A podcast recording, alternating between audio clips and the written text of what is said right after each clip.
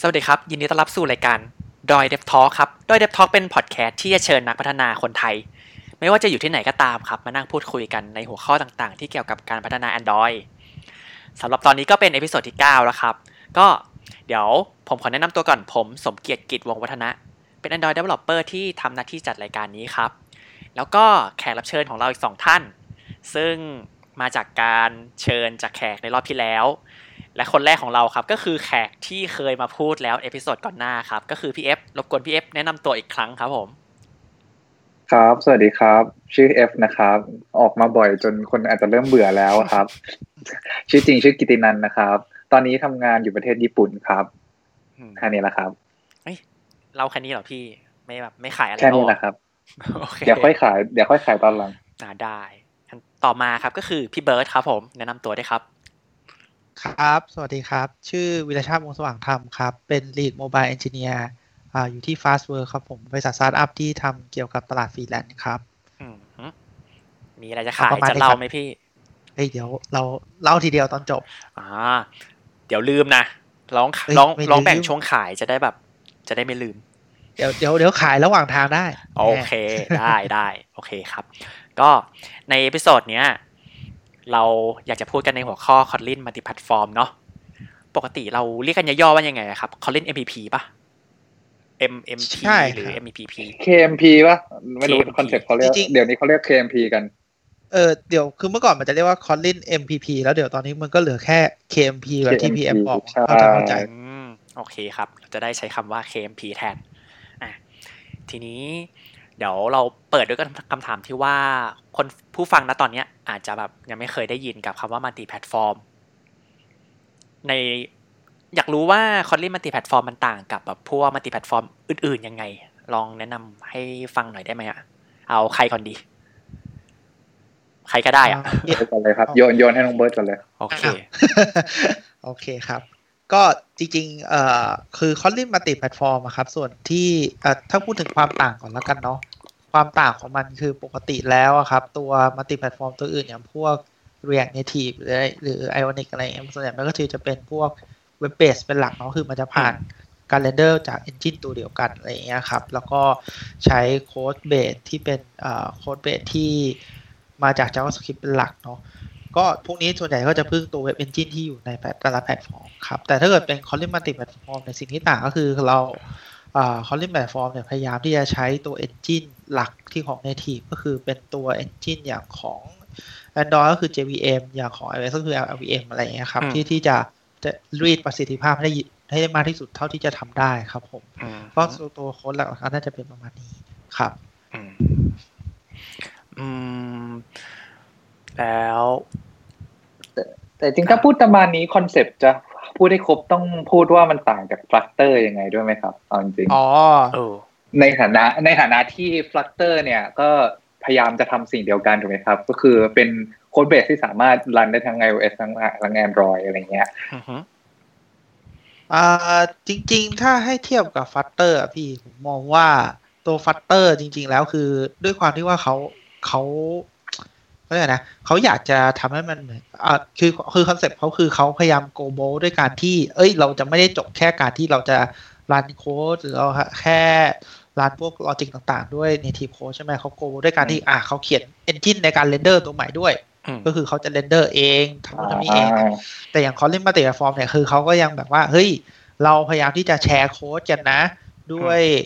single codebase แต่ว่าคือด้วยประสิทธิภาพในการ render หรือว่าการทำงานอื่น ๆ ที่ไม่เกี่ยวกับตัวการทำพวก Logic Business Logic เนี่ยเขาก็ยังจะให้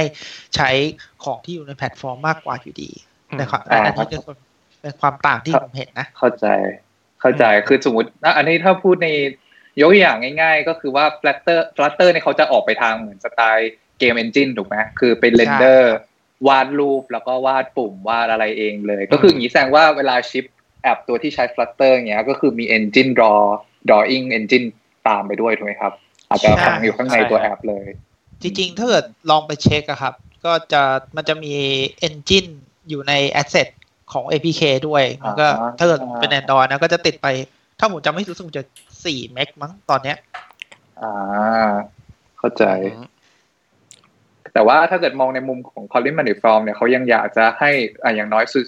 อย่างน้อยที่สุดคือส่วนที่เป็น UI เนี่ยก็คือยัง respect แพลตฟอร์มเดิมถูกไหมก็คืออะไรที่เป็น iOS ก็คือคุณยังใช้แบบอ่า UI with controller เดี๋ยวอย่าง หรือว่า Android ยังใช้ activity หรือ fragment ในการจัดการได้ ถ้าอยากจะใช้ใช่ไหมใช่ครับถ้าอ๋อ ถ้างั้นคอนเซปต์หลัก ๆ ก็คือการแชร์ที่เป็น logic code เนาะ ใช่ครับแล้วจริงๆ ถ้าเกิดไปดูในพวกเว็บไซต์ที่เป็น Official ของ Kotlin Multi Platform เขาจะเน้นในเรื่องของการแชร์พวก business logic ซะเยอะ ว่าเออจะจะแชร์พวกdomain layer ยังไงทำโค้ด network ยังไงบอกโค้ด database ยังไงอะไรเงี้ยแต่ว่าส่วนที่เป็น UI เนี่ยคือเขาก็จะบอกว่า เฮ้ยยูก็สามารถที่จะใช้ UI แบบนึงได้ คืออีกส่วนอีกเข็มหนึ่งคิดว่าน่าจะเป็นเรื่องของการ adoption นะในความรู้สึกก็คือ การถ้าเกิดสมมติว่าเราสามารถ reuse อะไรก็ตามที่แบบเราเคยมีอยู่แล้ว เช่นอะอย่างเราจะเปลี่ยนไปเป็นคอลลิ n มัลติแพลตฟอร์มก็อาจจะเปลี่ยนแค่ตรงส่วนโดเมน แต่ว่าซุก UI interface ก็ยัง keep เหมือนเดิมได้อะไรอย่างเงี้ยแล้วส่วนที่เป็นส่วนที่เป็น business จะต้องมี interface อ่าปกติพี่จัดการยังไงอะถ้าสมมติว่าผมมีแชร์โค้ดแล้วผมต้องไปเขียน UI ที่เป็น native ของแต่ละแพลตฟอร์ม แล้วมันจะสื่อสารอะไรยังไงพอเราแบบรูปแบบคร่าวๆให้หน่อยได้ไหมครับ จริง ๆ ตอนที่สมมุติว่าเราเขียนพวก business logic ขึ้นมาตัวหนึ่งแล้วครับ สมมติ logic ที่เราเก็บไว้ในโมดูลหนึ่งเนี่ย เราอาจจะ export ออกมาด้วยการที่เอ่อ export ออกมาเป็น class เอ่อเป็น data object ก้อนหนึ่งก็ได้ หรือว่า ก็คือแต่เวลาที่มัน compile ครับ มันจะ compile เป็นโค้ด native เนาะในฝั่งอย่าง Android ก็จะเห็นเป็นแบบโค้ดค a s ค Kotlin หรือค a s เอ่อที่เราสามารถแบบเรียกมาใช้ได้ หรือว่ามันจะเป็นเราสามารถสร้าง object มันได้นะครับ ส่วน อย่างในถ้าเกิดสมมุติเราทำในฝั่งที่เป็นตัวเอ่อ iOS เนี่ยมันก็อาจจะเห็นมันเหมือนเป็นก้อนเอ่อสตรักที่เราเอ่อที่เราสามารถเรียกใช้ได้หรืออะไรอย่างนี้ หรือบางทีถ้าเกิดสมมุติว่าเราอยากจะไม่อยาก export เฉพาะตัว Data หรือว่าแค่โมเดลคลาสครับ เราอาจจะเขียน view model หรือว่าเราจะเขียน presenter อยู่ในตัวโมดูลที่เป็นคอหลักอย่าง Kotlin Multi Platform ทิ้งไว้แล้วเราก็แค่เรียกสร้าง Object นั้นในแต่ละ ในฝั่ง UI แล้วก็เรียกใช้ Method อะไรอย่างเงี้ยครับอย่างนี้สิ่งที่สิ่งที่โยนออกมาก็คือเป็นเป็น action event แล้ว ใช่ครับ เพราะอย่างถ้าเกิดจะให้ดูอย่างอ่าอย่าง Fastwork เนี่ย สิ่งที่เรา export จะตอนจริง ๆ มันด้วยความที่ว่าเราค่อย ๆ พัฒนาเนาะด้วยตอนแรกที่เราแบบ เราทำออกมาเนี่ยเราพยายาม export ให้มันเป็นเฉพาะในเรื่องของการ method เรียกใช้พวก util ต่างๆเลยครับ จนตอนหลังมาเราสึกว่าเออเราแชร์ได้มากกว่านั้น เราก็เลยพยายามที่จะ export ออกมาด้วยการที่แทนที่จะ export แค่เมธอดเราก็เปลี่ยนใหม่ได้ว่าเฮ้ยต่อไปนี้วิวเอาแค่ data ไปเรนเดอร์อย่างเดียวอะไรอย่างเงี้ยครับก็แค่ export มาเหมือนกับเป็น data class ตัวหนึ่งหรือเป็น stack ตัวหนึ่งที่โยนออกไป แล้วก็ให้ฝั่งวิวเรียกใช้อะไรอืมแปลว่าพวก Data Class ส่วนใหญ่ก็จะอยู่ในตัว KMP มากกว่าใช่ไหมครับ ใช่ครับ ส่วนใหญ่จะอยู่ในนั้นมากกว่า เออ ก็ดีเนาะเพราะว่าอย่างของผมเคยมีปัญหาว่าแบบไอ้ Data ที่มาจาก Business อะกับ Data ที่จะเอาไป render เป็น UI อะมันมันต้องผ่าน logic อะไรบางอย่างอะแล้วผมต้องมานั่งทำเอง แล้วถ้าแบบต้องเขียนทั้งสองแพลตฟอร์มอะก็ชิบหายประมาณนึง ใช่คือ เพราะว่าด้วยความที่ว่าตอน ตอนที่เราเริ่มเริ่มแอป Fastwork เวอร์ชันใหม่อะคือคือของเก่าตอนที่พี่เข้ามามันเป็น React Native อยู่แล้ว ทีนี้คือด้วยความที่ว่าเราอยากจะ revamp ใหม่หมดด้วยแล้วแต่ว่าเรา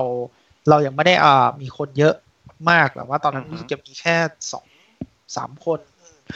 ก็คือก็คือตอนนั้นก็คือเราก็แค่ เราก็คิดว่าเออถ้าเกิดเราไปแบบใน native สองฝั่งเนี้ยมันก็คงแบบเฮ้ยมันคงไม่ทันไทม์ไลน์อะไรเงี้ยก็พยายามที่จะ ทำก็ได้ให้เราสามารถแชร์โค้ดได้มากขึ้น เท่าที่มากที่สุดเท่าที่เป็นไปได้เลยครับแต่แต่แต่ว่าไปเรื่องไทม์ไลน์นี่ใช้ KMP ก็เสี่ยงอยู่เหมือนกันนะครับจริงเพราะว่าตอนเพราะว่าจริงคือถ้าพูดถึงว่าเรื่องไทม์ไลน์เนี่ย ใช้ KMP อาจจะอาจจะพูดได้ไม่เต็มปากนักนักว่าครับว่ามันจะเร็วกว่าจริง ๆ อะไรอย่างเงี้ย เออ อันนี้ตัดสินใจยังไงอะ อยากรู้เลยอะอ๋อ ก็ ก็คือจริงๆ ตอนแรกก็อย่างที่บอกแหละ ก็คือ เน้นว่า เฮ้ย เราจะไม่แบบโกโบแบบว่า เฮ้ย ทุกอย่างต้องอยู่ในนั้น อาจจะแค่แบบ เฮ้ย อะไรก็ตามที่แบบเป็น logic ที่แชร์ได้ก่อน อย่างเช่นพวกแบบทำ date format อ่า ที่แม่งที่มันต้องใช้ ใช้ด้วยกันแน่ๆอยู่แล้วอะไรอย่างเงี้ย แล้วก็ อ่า พวกแบบอะไรนะคือมันจะเป็นพวก util อะตอนแรกส่วนใหญ่จะเป็นเน้นพวก util เป็นหลักเลยครับ แล้วก็จะอัด แล้วก็ตอนแล้วพอหลังๆอะเราค่อยเลือกเอาดเอาดอพวกแบบ network call นิดหน่อยๆอย่างพวกแบบหน้าตาเอ่อหน้าตาที่เป็น Data ของ API ดึงเข้ามาหรือว่าเป็นพวกแบบอ่า mapping อะไรอย่างเงี้ยครับก็จะเริ่มทำตรงนั้นมากขึ้น จนสุดท้ายเนี่ยค่อย ๆ ขยับเข้าไป จนถ้าเราดูว่าเฮ้ยมันก็ใช้ได้นะ มันแบบเออทุกอย่างก็ดูแบบไม่ไม่ได้มีปัญหาอะไรในเรื่องของการ จริง ๆ จริง ๆ ก็มีปัญหาบ้างแหละ แต่ว่าเดี๋ยวเดี๋ยวเอาเอาไว้พูดอีกทีแล้วกันตอนที่เจาะลงไป ครับผม เอ๊ะแปลว่าในช่วงเฟสแรกคือยังไม่ได้ถึงกับพวก API หรือ Database เข้าไปไว้ในนั้นใช่ไหมฮะแต่จริงเอาจริงๆเฟสแรกก็ก็ให้เวลามันน้อยเหมือนกันตอนนั้นด้วยความที่รีบเนาะเราก็เลยแบบว่าบอกให้ทีมว่าเอ้ยลองเลยอะไรอย่างเงี้ยคือแบบเห็นตอนแรกเห็นทีมทำทำใช่เราก็แบบเอ้ยลองเลยลอง เออทีมก็ด้วยความที่ทีมบ้าจี้ด้วยแหละก็ อะลุยก็ก็ตอนนั้นก็คือลองลองต่อ จำไม่อ่าก็คือเหมือนเหมือนทำพวก login อะไรเงี้ยก็เลยลองต่อ API ทำใน Multiplatform นู่นนี่นั่นทำขึ้นมาเลย แล้วก็เลยแบบ เฮ้ย ก็ทำงานได้นี่นะเออ ก็ไม่ได้มีอะไรที่แบบว่ามันเป็นแบบบล็อกเกอร์อะไรขนาดนั้นอะก็ก็ลุยเลยไปท่านี้เลยอะไรเงี้ยโอเคเอ๊ถ้าอย่างนี้เราจะพูดได้ไหมว่า จริง ๆ แล้วมันไม่ได้ทำให้เร็วขึ้น ต้องบอกว่าทีมที่บ้าจี้ต่างหากที่ทำให้เร็วขึ้นไม่แต่จริงแต่จริงตรงนี้พี่อยากเสริมนิดนึงเพราะว่าคือจริงๆอะ อ่าถ้าถ้าเกิดลองพัฒนาแอปไปพักหนึ่งแล้วครับ จะค้นพบว่าถ้าเกิดถึงเวลาแล้ว คือเวลาที่แอปเราเริ่มโตขึ้นใช่ไหมครับเริ่มโตขึ้นเนี้ย requirement เปลี่ยนหรือ API เปลี่ยนเนี่ย จริง ๆ มันค่อนข้างน่าเบื่อมากเลยนะ ที่เราจะต้องมานั่งแบบสมมติอ่า API สมมติเซิร์ฟเวอร์บอกว่าโอเค API เพิ่มอันนี้หรือเปลี่ยนนี้ต้องมานั่งอัปเดตใหม่ทั้งไงทั้งไงเว็บทั้ง Android ถูกไหมเอาจริงอะถูกถูกอ่าอ่าจริงอันนี้คือพูดกันแฟร์คือเราอยู่ใน process ประมาณนี้มาตลอดก็คือว่าอะโอเค เราได้ requirement มาเปลี่ยนปุ๊บแล้วก็แยกออกไป iOS Android ถ้าถ้าเกิดลองคิดภาพมันจะดีกว่าไหมถ้าเกิดเราอยากจะแก้โค้ดแค่ครั้งเดียวแล้วมัน work ทั้งสองฝั่งอะไรเงี้ยคือถ้ามองใน concept เนี้ยมันการ save โค้ดได้เนี่ยมันมันมันช่วยได้เยอะนะเอาจริงและอย่างหนึ่งถ้าเรามองคือ iOS กับ Android เนี่ย มาถึงจุดเนี้ยมันคงไม่ไปไหนแล้วคือมันไม่ใช่ Windows ที่ตายไปแล้วถูกไหมเอาจริงคือมันคงไม่ไปไหนแล้ว เวลาเราจะพัฒนาแอปอะไรขึ้นมาเนี่ย มันต้องมีทั้งสองฝั่งอยู่แล้ว ฉะนั้นการเขียนโค้ดแบบทั้งสองฝั่งสำหรับทุก ๆ แอปอะ มันค่อนข้างน่าเบื่อนะเอาจริง ถูกปะอืมแต่อ่าถ้าถ้าเราอันนั้นคือพีเอฟกำลังมองในกรณีที่พี่เป็นคนเดียวเขียนทั้งสองอันไง แต่ถ้าพี่เป็นแค่คนที่เขียนแค่ฝั่งเดียวก็จะไม่รู้สึกถูกไหม อ่าก็แต่ว่าจริงแต่ว่าถ้าเกิดน้องเรามองว่าในเชิงของ organization เราเนี่ยถูกไหมจริง อันนั้นถูก อ่าเราทำใช่คือทำไมเราต้องมานั่งอัปเดตทั้งสองฝั่งใช่ไหมอะยกอย่างอย่างเช่นอ่าสิ่งที่พี่ทำสำหรับ production ของฝั่งพี่เนี่ยคือ แต่อันนี้ต้องยอมรับพี่ไม่ได้ไปไม่มีลูกบ้าถึงขนาด Fastwork นะคือ เรายังไปไม่ถึงจุดนั้นอ่าคือ Fastwork เนี่ยเขามีลูกบ้าแล้วจริง ๆ ต้องยอมรับว่าเป็นจุดที่ดีด้วยเพราะว่า เป็นการที่เขาสามารถ push เทคโนโลยีไปถึง limit จริงแต่ว่าทีมของฝั่งพี่เนี่ยพี่ทำคือพี่อัปเดต DTO ก็คือ Data Transfer Object ที่มาจากตัว Backend ก็คือใช้ใช้ Kotlin Multiplatform ช่วยเพราะว่าคือ Data เนี้ยมันเหมือนกันจริง ๆ ทั้งสองฝั่งทั้ง iOS และ Android ครับเออถูกไหมยกอย่างเช่นเนี่ย user profile อย่างเงี้ยมี user name first name last name อะไรเงี้ย สมมุติไอ้ก้อนนี้มันเปลี่ยนทีเนี่ยคือเปลี่ยนครั้งเดียวเนี่ยมัน work อันนี้ก็นี่คือฝั่งที่พี่ทำสำหรับ productionก็ make sense พี่ เพราะว่าผมก็ยังไม่เคยเจอ API ไหนที่บอกว่า Android ยิงกันเนี่ย iOS อะไปยิงอีกอันไอ้ก็มีแค่บางเคสมีแค่บางเคสจริง ๆ คือน้อยมาก แล้วแล้วเราไม่ควรโปรโมทสิ่งนั้นให้เกิดขึ้นใน พี่ไม่เชื่อว่าทีม backend จะชอบมีอะไรแบบนั้นถูกปะอย่างเช่นคุณส่ง head er มานะว่า Android เดี๋ยวผมจะส่งレスปอนนี้กลับไปให้ เห็นด้วยเห็นด้วย มันก็อ่า ก็คำตอบมันก็อยู่ในตัวอยู่แล้ว ใช่ใช่ แต่คราวนี้พอถ้าเกิดพอมองในมุมนี้ก็คือว่าอะการแชร์โค้ดเนี่ยเป็นเรื่องที่ดีใช่ไหมแต่คราวนี้เราต้องมองว่าอะแล้วเราจะแชร์โค้ดด้วยวิธีอะไร อันนั้นคือคอนเซ็ปต์ก็คืออาจจะอะยกอย่างเช่น สมมุติในกรณีก่อนก่อนหน้านี้ อาจจะใช้ Xamarin ซึ่งใครใช้ Xamarin เปิดโปรเจกต์ในปี 2020 ด้วย Xamarin เนี่ยพี่ว่าค่อนข้างแปลกและไม่ควรหรือว่า หรอ พี่ว่าพี่ว่าไม่ควรนะ อันนี้ความคิดพี่ หรือว่าอย่างเช่นใช้อ่า React Native หรือ Flutter ช่วยอะไรเงี้ย ซึ่งอันเนี้ยคือถ้ามองในมุมเนี้ยก็คือเราใช้ KMP ช่วยก็คือ Kotlin Multiplatform เป็นการแชร์โค้ดนั่นเองอืมอืมแต่ข้อจริงก็ ก็ make sense นะเพราะว่าถ้าอย่างแบบถ้ามีลูกค้ามาถามผม อะเอ้ยทำไมต้องเขียน native เออผมก็คงบอกได้แค่ว่า เออมันมีฟังก์ชันที่มันเป็นของแบบ Android จริงๆอะที่ต้องเมเนจอะ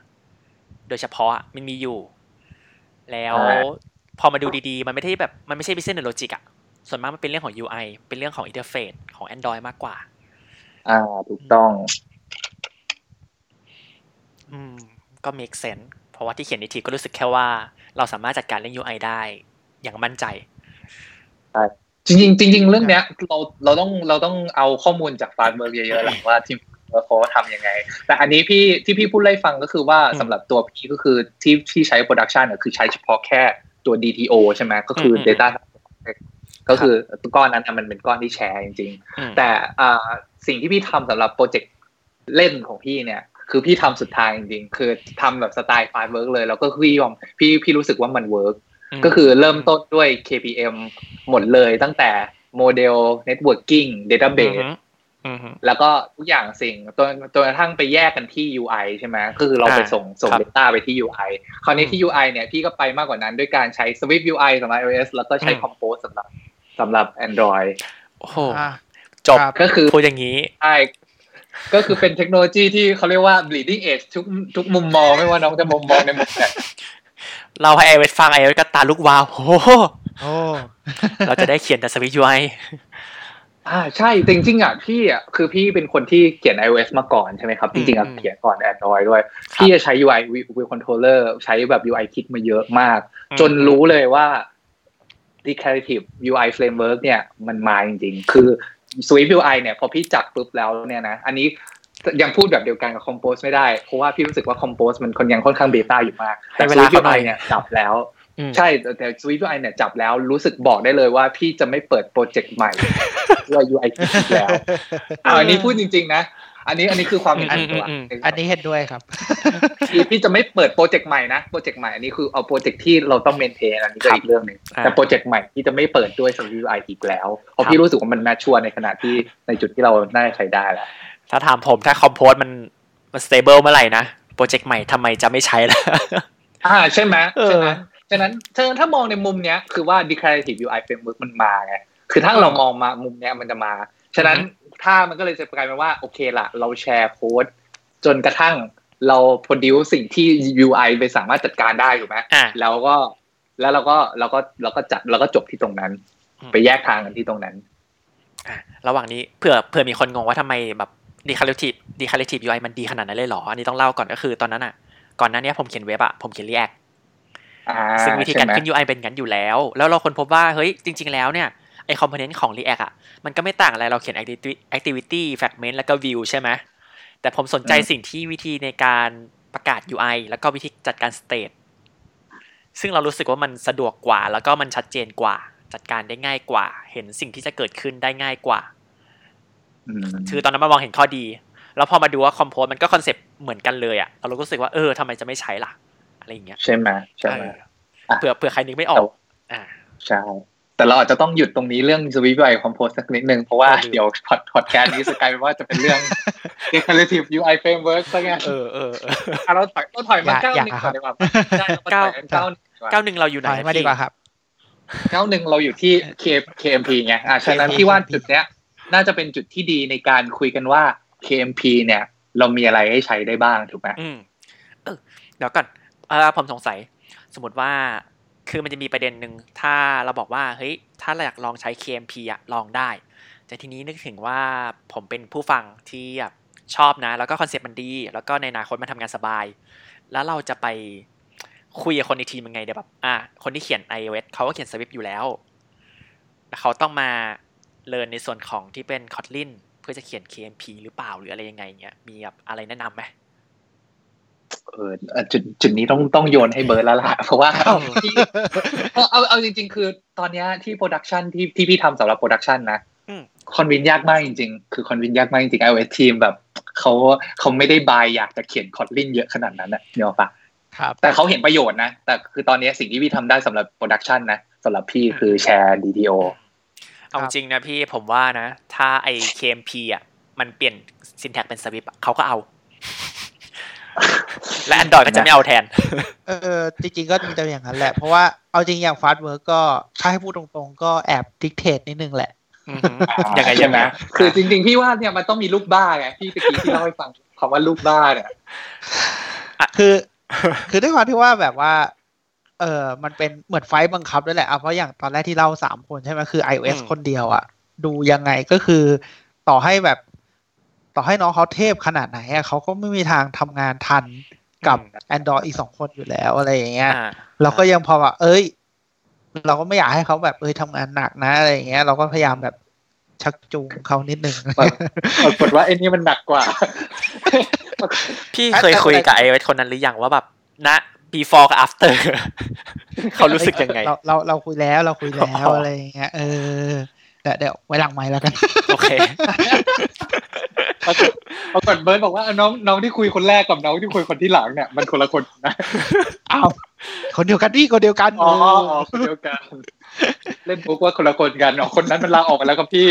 ใช่ไม่ไม่ตายไปแล้วพี่ คือตอนแรกเออรู้สึกว่าแบบงานหนักยังไม่ตายนะยังทำได้ แต่พอแบบโดนแบบชักจูงให้ทำปุ๊บตายเลยไม่ไหวแล้ว เยอะเกิน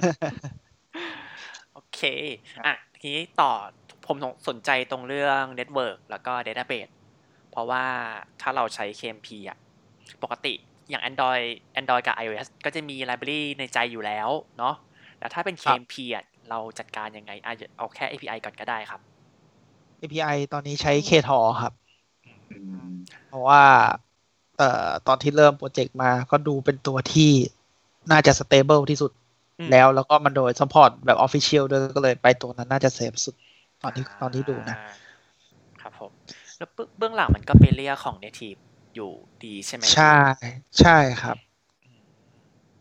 Ktor เขาบังคับให้ใช้ coroutine น่ะ ใจร้ายจังอ่าก็ก็ก็พี่ใช้ RX แต่ผมเปิดมาผมพวกผมตายโครูทีนอ๋อ เข้าใจเข้าใจเอ้ย PF ถ้าเราไปคุยคนอื่นเนี่ยเราเขาแบบอ้าวใช้ไอจาวะไอใช้ไอทำไม อ๋อ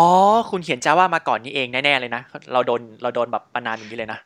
อย่างนั้นเลยเหรอ อย่างนั้นเลยเหรออ้าวถ้าแบบอ่ต่อพี่ใช้ X อยู่ผมก็จะรู้เลยว่าอ๋อ พี่เขียนจาว่ามาก่อนอ่าแต่ถูกปะล่ะจอย่างนั้นเลยแต่จริง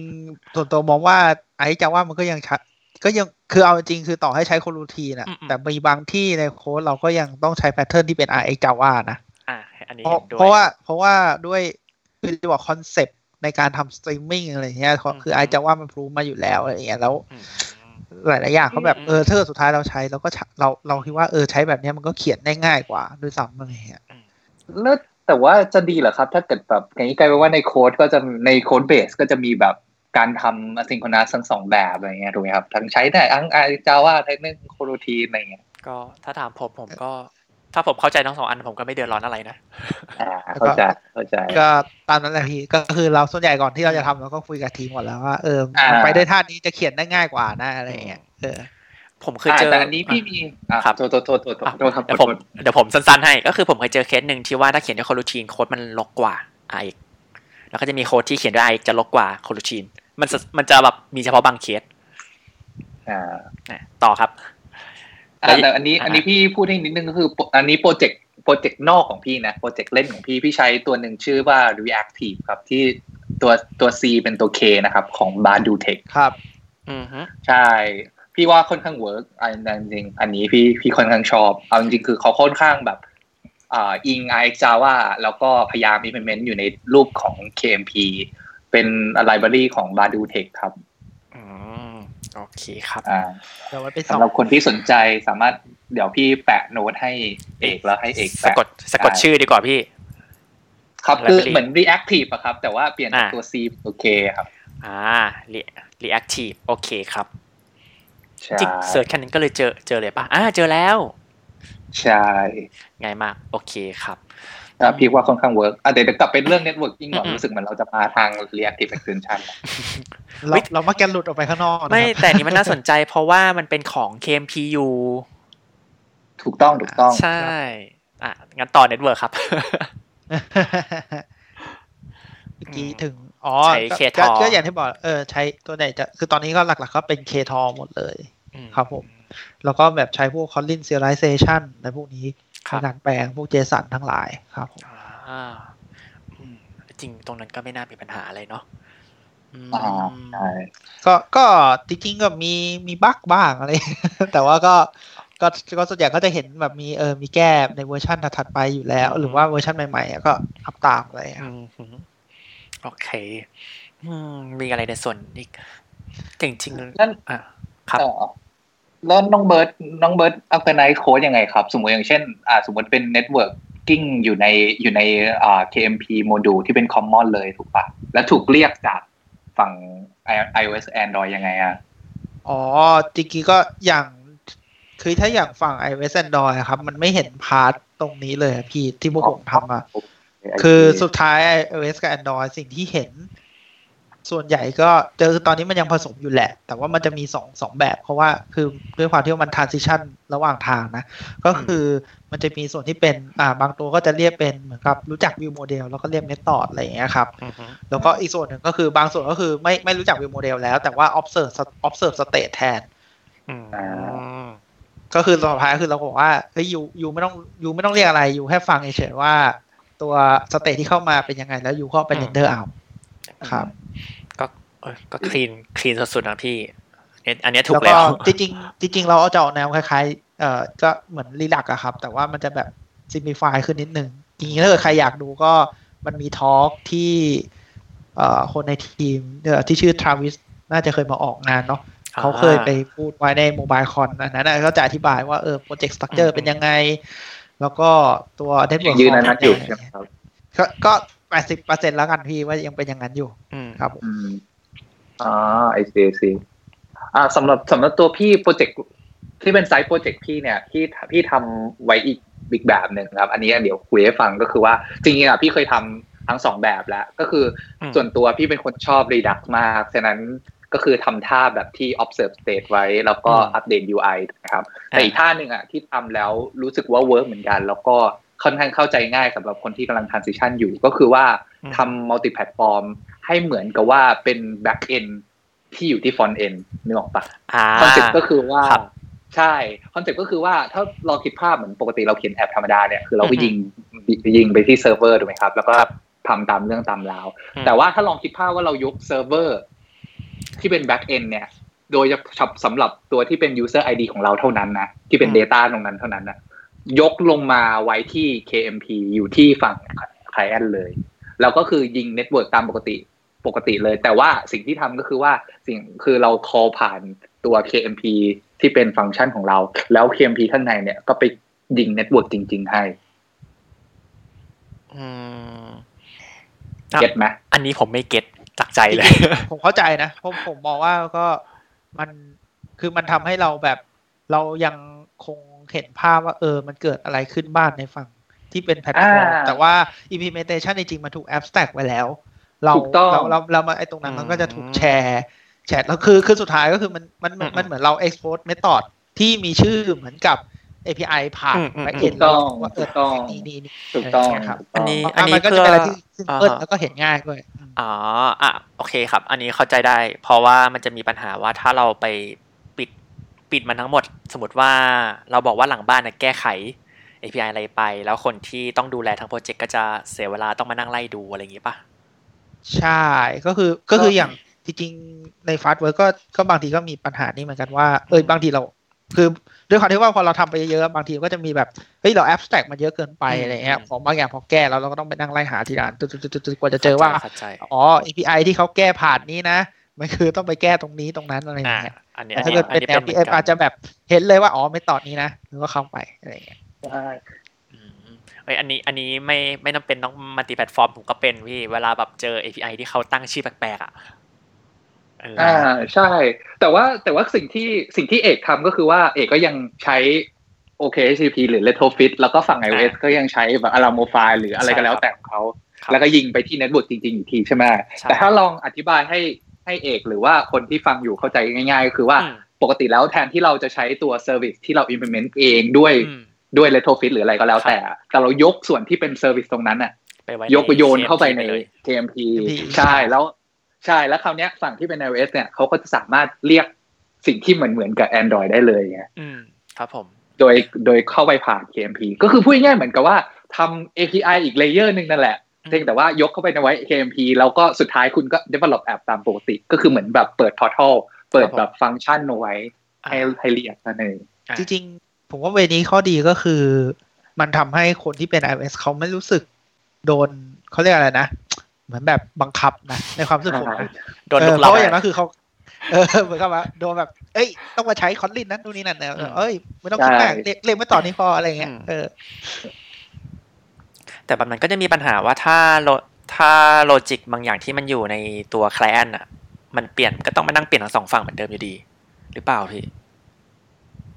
มันมันขึ้นอยู่ว่า logic อยู่ตรงไหน สมมุติอย่างเช่นอืมสมมุติอย่างเช่นนะยกอย่างเช่น อ่า เราได้ Data มาจาก network เสร็จปุ๊บแล้วเราต้องปรับ date format อย่างเงี้ยอ่าเรายังใช้ MP ได้ไงนึกออกปะอันนั้นอ๋อคือพี่จะทำในนั้นไปก่อนเลยก่อนที่จะออกมา อ่า ถูกต้องอ่าก็คือสุดท้ายคือพูดง่ายๆครับเหมือนกับว่า โอเค เรายิงไปที่ KMP อืมเสร็จปุ๊บได้ Data กลับมาสุดท้ายก็อืมสมมติเราอยากจะ format อะไร เราก็ยิงกลับไปที่ KMP แล้วก็เราก็ได้ของสุดท้ายแล้วก็มาอืมมาโชว์ ยังพอได้อยู่ แต่ว่าอืมแต่สิ่งที่เอกพูดเนี่ยถูกก็คือว่าสมมติอย่างเช่นยกตัวอย่างอย่างเช่นถ้าเราอยากจะ abstract จนได้แบบ data of class ที่มันแบบ represent UI อย่างเงี้ยอะใช่ฮะก้อนเนี้ย ก้อนเนี้ยมันยังไม่ได้ไงก้อนเนี้ยมันก็จะสุดท้ายมันจะไปกองอยู่ที่อืม Swift หรือ Kotlin อีกทีหนึ่งครับที่เป็นฝั่งฟอนต์จริง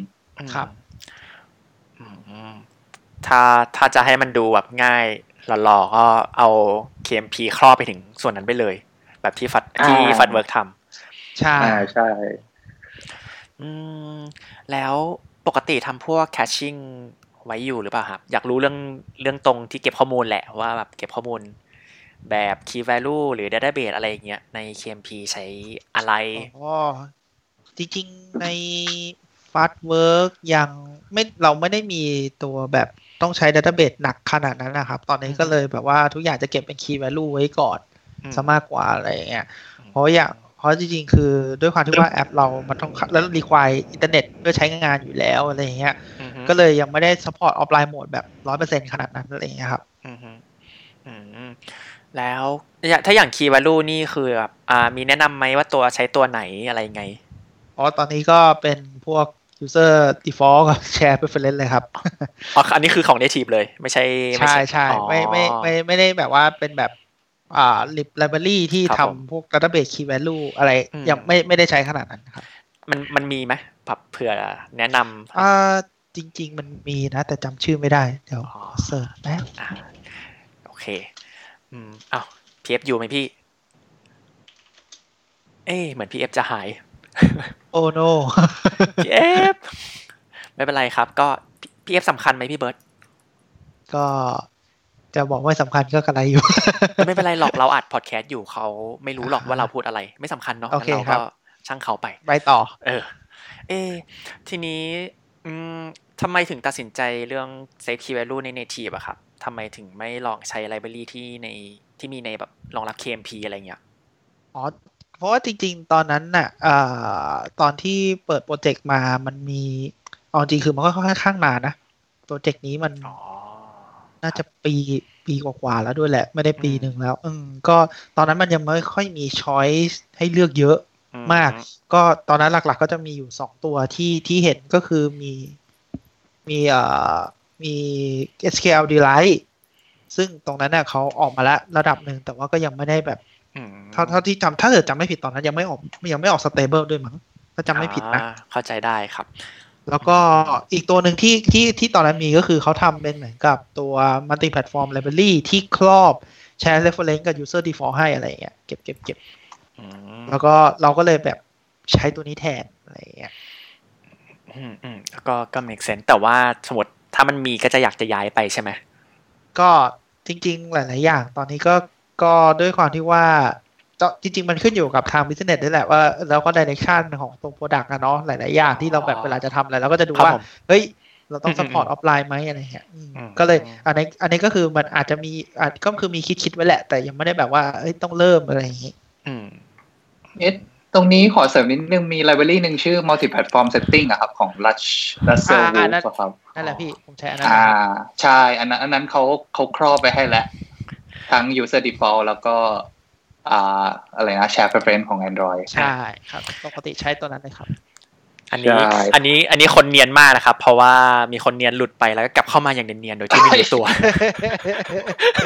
เฮ้ยช่วยช่วย edit ส่วนนี้ออกด้วยนะคือตะกี้อยู่ดีแบบมันพูดเยอะมากอะแล้วเน็ตตัดหรืออะไรสักอย่างแล้วอยู่ดีก็แบบ เอ๊ะพี่เอฟหาย เออ แล้วเรารู้สึกว่าพี่เอฟหายไป แล้วแล้วก็อีกอันหนึ่งที่อยากเสริมก็คือว่าจริง ๆ SQLDelight ใช่ไหมใช้ได้แล้วนะฮะใช่ใช่ครับ เพราะว่าจริง ๆ ตอนที่หลังจะทำมาทำฟาสเวิร์กอ่าฮะไปสักพักหนึ่งก็อืมเหมือนจะตอนนั้นก็รู้สึกว่าจะประกาศ stable หรืออะไรสักอย่างนั่นแหละ เราก็เลยเออ น่าจะใช้ได้ แต่ว่าเอาจริงคือดูหลาย ๆ อย่างแล้วพอนั้นคือไปถึงจุดที่รู้สึกว่าถ้ามาทำเนี่ย มันมันน่าจะไม่คุ้มเวลาอะไรอย่างเงี้ยของอ่าฟันแต่จริงก็เลยไม่ทมันอาจจะติดนิดนึงตรงที่ว่าไอตัว SQLDelight พี่ว่า setup ฝั่ง KMP ค่อนข้างยุ่งยากครับลองแล้ว work แล้วด้วยแต่ว่า แต่ว่ายุ่งยากำอันนี้เห็นด้วยครับ เพราะอ่านทั้งอ่านน้องเราก็งงๆเลยว่าเอ้ยทำไมต้องทำอะไรเยอะขนาดนั้นใช่ค่อนข้างยุ่งยาก อยากอยากเราเราเรายกตัวอย่างให้ฟังหน่อยอะอยากรู้ว่ายุ่งยากยังไงอะครับ คือคือมันเป็นท่านี้ครับ คือจริง ๆ อันนี้อะ knowledge แบบความรู้อาจจะไม่ค่อยอัปเดต แต่ว่าอะสิ่งที่มันเกิดขึ้นคือว่า มันต้องสร้าง SQL SQL ไฟล์ฝังอยู่ใน multi platform ด้วยผาดนี้ แล้วก็พอเวลา generate code ปุ๊บแล้วเนี่ย คือเวลา generate code เนี่ย code class จะต้องเป็น format นี้ใช้ data class ไม่ได้อะไรอย่างเงี้ยครับพวกประมาณเนี้ยอ่าแต่ว่าตอนนี้ใช่พวกเป็นยังไงไม่รู้ตอนนี้ไม่แน่ใจ ตอนนี้โอเคเออใช่จริง ๆ ไม่ได้อัปเดตต้องต้องต้องอาจจะต้องตามอัปเดตนิดนึง จริง ๆ เข้าใจแต่ว่าไอ้ตัว SQL ไฟล์อะไรพวกนี้ยังยังต้องมีเหมือนเดิมพี่เข้าใจว่าอย่างนั้น ใช่ไหมใช่ไหมแต่แต่สิ่งเนี้ยสิ่งที่พี่รู้สึกว่ามันค่อนข้างนีดนะ อันนี้สำหรับพี่ก็คือว่าตัวพอเวลาเรา generate เราสร้าง table หรือสร้างอะไรในในเอ่อตัว SQL ไฟล์แล้วอะครับอืมสิ่งที่ SQL Delight เขา generate ให้เขา generate เป็น interface ซึ่งพี่ว่าจุดเนี้ยเป็นจุดที่พี่รู้สึกว่าดีมากๆ ดีดีกว่า ดีกว่า Loom อีกอันนี้ความคิดพี่นะอืมคืออะมันมันต่างกับรูมยังไงอะเออจริงๆอะมันไม่เกือบไม่ต่าง แต่ข้อสิ่งที่มันสิ่งหนึ่งที่พี่รู้สึกพี่ชอบมากก็คือว่าพอเวลาเราสร้าง DB schema ใช่ไหมครับอะสมมครับติผมเช่นเราสร้าง player อะ first name last name อะไรอย่างเงี้ยแล้วแต่อือฮึอ่าสิ่งพอเวลามัน generate ปุ๊บอะครับเขา generate เป็น interface ครับ หมายความว่ายังไง generate CRUD interface มาแปลครบว่าเลยอะไรเงี้ย ไม่ไม่ไม่คือเขา generate interface แปลว่าน้องสามารถประกาศโมเดลของน้องอะแล้ว implement interface เนี้ยแล้วน้องโยนก้อนเนี้ยฝักลบเข้าไปใน database ที่อ๋อ SQL Delight เขา generate ได้เลยครับผมใช่คือน้องไม่ต้องมานั่งรีประกาศ object หลาย ๆ รอบไงครับ อืมอืมอืมอืมอ่า เข้าใจแล้วครับอ่าใช่ แล้วอีกความเทพหนึ่งก็คือที่พี่เจอนะครับ อันนี้ส่วนตัวที่พี่ชอบมากอืมพอเขาพอเขาทำเป็น interface ปุ๊บแบบแปลว่าอะไรแปลว่าน้องสามารถมี custom object ของน้อง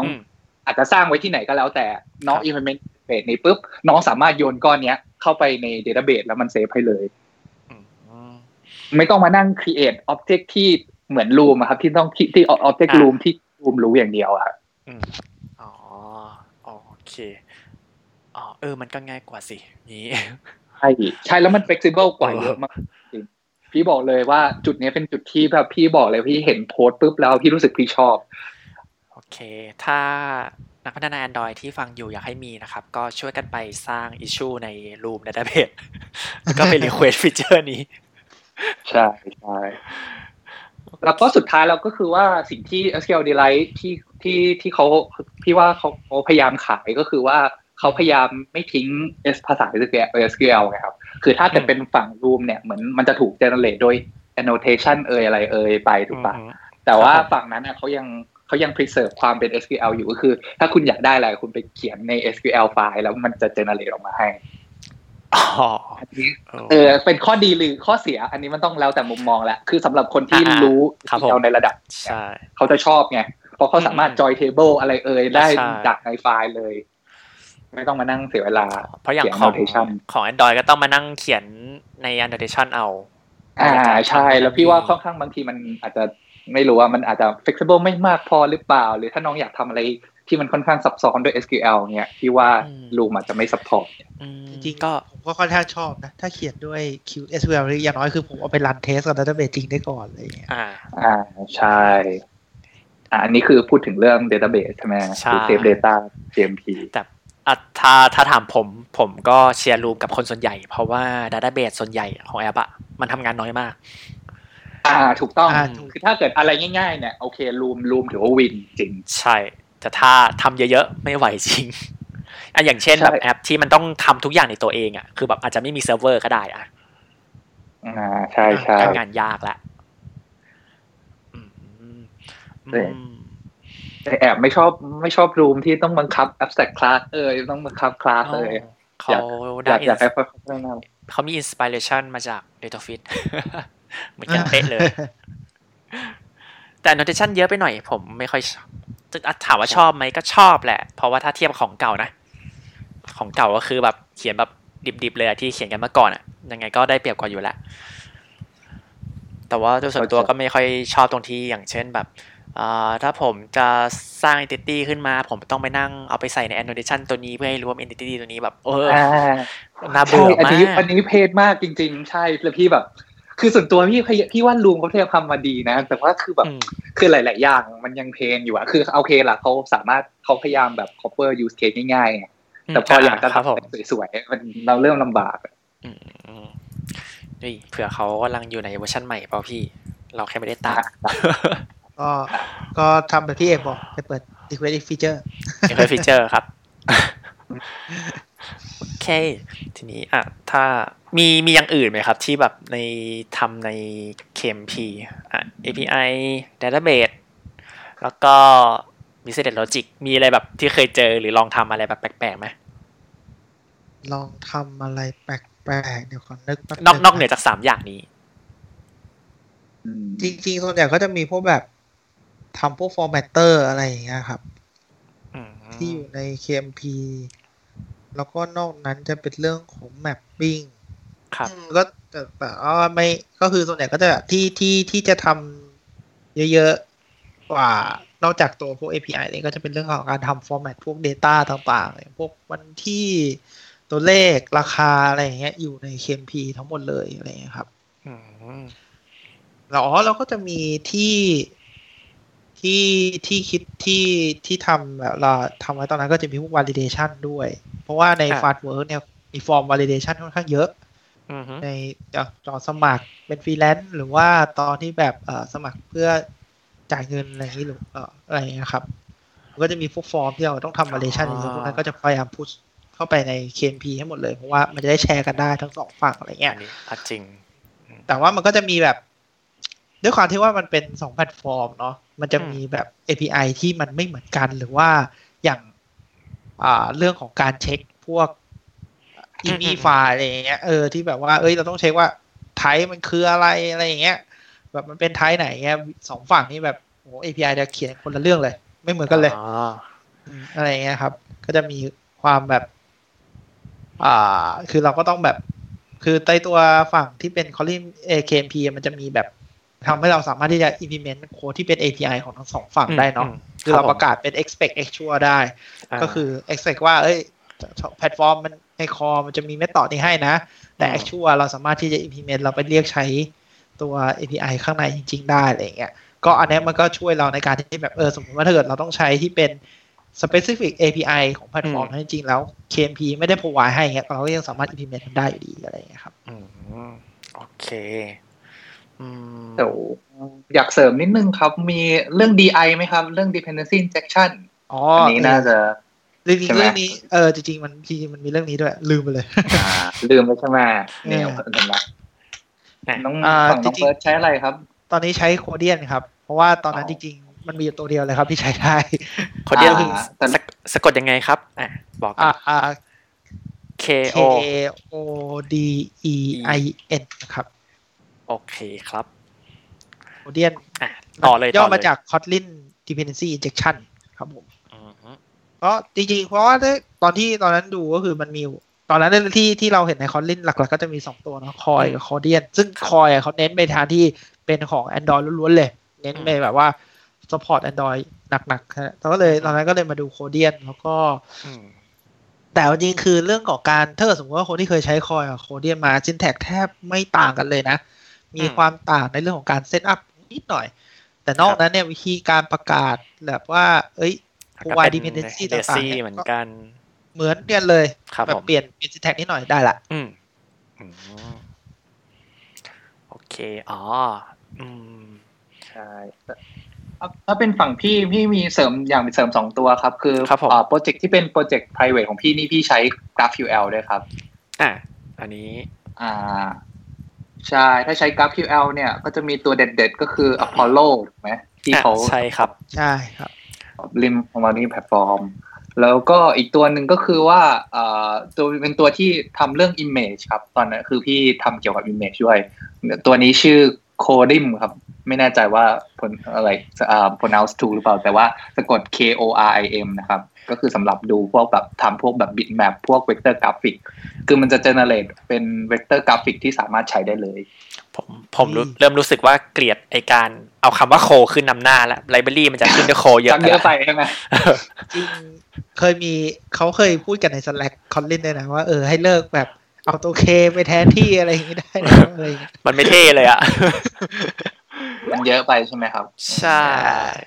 อ่า เปิดเปิดอยู่ เปิดแล้วเปิดแล้วอืม โอเคมันก็คือ image util สำหรับคลิปอ๋อ KMP ใช่ใช่ ข้อดีก็คือว่ามัน abstract พวกแบบ URL ที่เป็น string อะไรอย่างเงี้ยครับทั้งหมดเลย ก็จะกลายเป็น image ปุ๊บ แล้วก็ฝั่งพูดง่ายๆคือฝั่ง iOS Android นี่เกือบเป็นครับง่อยครับ ได้ image มาเซตเข้า UI image หรือว่าเซตเข้าดูเลย คือไม่ต้องสนใจเลยว่าอ่า Data มาจากไหน ใช่ไหมคจะรับเป็นง่อยอยู่แล้วครับ ใช่ครับ เออจริงนะ จริงนะ คือพูดง่ายๆคือได้ได้ object หาอะไรมานี่คือใส่ครับเข้าไปใน UI เลยครับ คืออันนี้คือเขา provide object แล้วก็พี่ก็แค่ยัดเข้าพวกแบบ UI view ใช่ครับหรือว่าอ่า UI ใช่ค view รับหรือว่าใช่โอ้โอเคง่อยจริง ถ้าทำขนาดนั้นจริงนะครับ โอเค อันนี้ก็น่าสนใจหนึ่งตัวใช่แล้วแล้วก็ถ้าเกิดแบบมีพวกแบบ Keylogger ไหมครับสำหรับ debugging อะไรอย่างเงี้ยจริง ก็ที่เขาทเค้กแล้วเหรอำใช่มีครับจริงๆมันมีนะ แต่ว่าตอนนั้นเหมือนตอนที่เราเริ่มเราของฟาสเวิร์ก็ทำไปเองแล้วก็เลยไม่ได้ไม่ได้เอาของอื่นมาใช้อะครับอือหืออ๋อแต่ลองลอง Keylogger ได้ครับ Keylogger พี่ก็ใช้อยู่เหมือนกันอืมอืมก็นั่งเปิดอยู่นั่งเปิดอยู่เคล็อกเกอร์ที่ว่าเป็นของเขาชื่อเขาชื่อชื่อเขาอ่านว่าอะไรอ๋อแป๊บนึงนะ มันไปเซิร์ชเจอของ PHP นั่นไง ว่าละโคตรบาปเจอเหมือนกันน่าจะชื่อเอ่อของ Solid คอลิปป่ะเออใช่ Logger สำหรับ multi platform ลองเสิร์ชประมาณนี้ไม่แน่ใจเดี๋ยวเดี๋ยวเราหาของ Collib K O R L I B S อ่าใช่ใช่ใช่ใช่ใช่ในนั่นแหที่ละครับชื่อ Keylogger นะครับอ่าเอ้ยทำไมเขาไม่มี document หรือผมหาต้องเข้าไปดูที่อื่น เปิด readme ของ library ปุ๊บ คือมันไม่มี detail เลยอะพี่ เออจริงๆแล้วอยู่ใน URL ป่ะการการที่น้องเริ่มใช้ KMP เนะครับความอย่างที่พี่บอกครับ กลับไปที่ลูกเดิมคือลูกบ้า ลูกบ้าน้องน้องเยอะ ฉะนั้นพอลูกบ้าใช่ครับน้องเยอะเนี่ยไม่ว่า library มันมาท่าไหนเนี่ยน้องก็จะพยายามหาวิเราธีก็จะไปดูโค้ดมันใช่ไหมครับ เราไม่สนใจใช่เรื่องนี้คแล้รัวบนั่นไงก็เอาจริงคือส่วนใหญ่คือความความยากของการ adopt KMP ก็คือเรื่องของการที่จะ setup ยังไงให้มันง่ายแล้วก็ใช้ง่ายด้วย แล้วก็ ด้วยความที่ว่าหลาย ๆ อย่างมันก็ยังใหม่อยู่เนาะครับก็แบบใช่อ๋อคือไม่อาจจะแบบอ๋อไม่ได้อัปเดตบ้างหรืออัปเดตแล้วแต่ว่า เอ้ย มันไม่ได้ตรงกับที่อืมเวอร์ชันที่มันออกหรืออะไรเงี้ย มันจะมีแบบความแบบ เออเขาเรียกนะไม่ consistency กันอะไรเงี้ยหรือว่าแบบบางทีก็แบบ เฮ้ย เราก็ต้องแบบไปนั่งเจาะเองว่าอะมาทำงานยังไงนู่นนี่นั่นเนี่ยอืม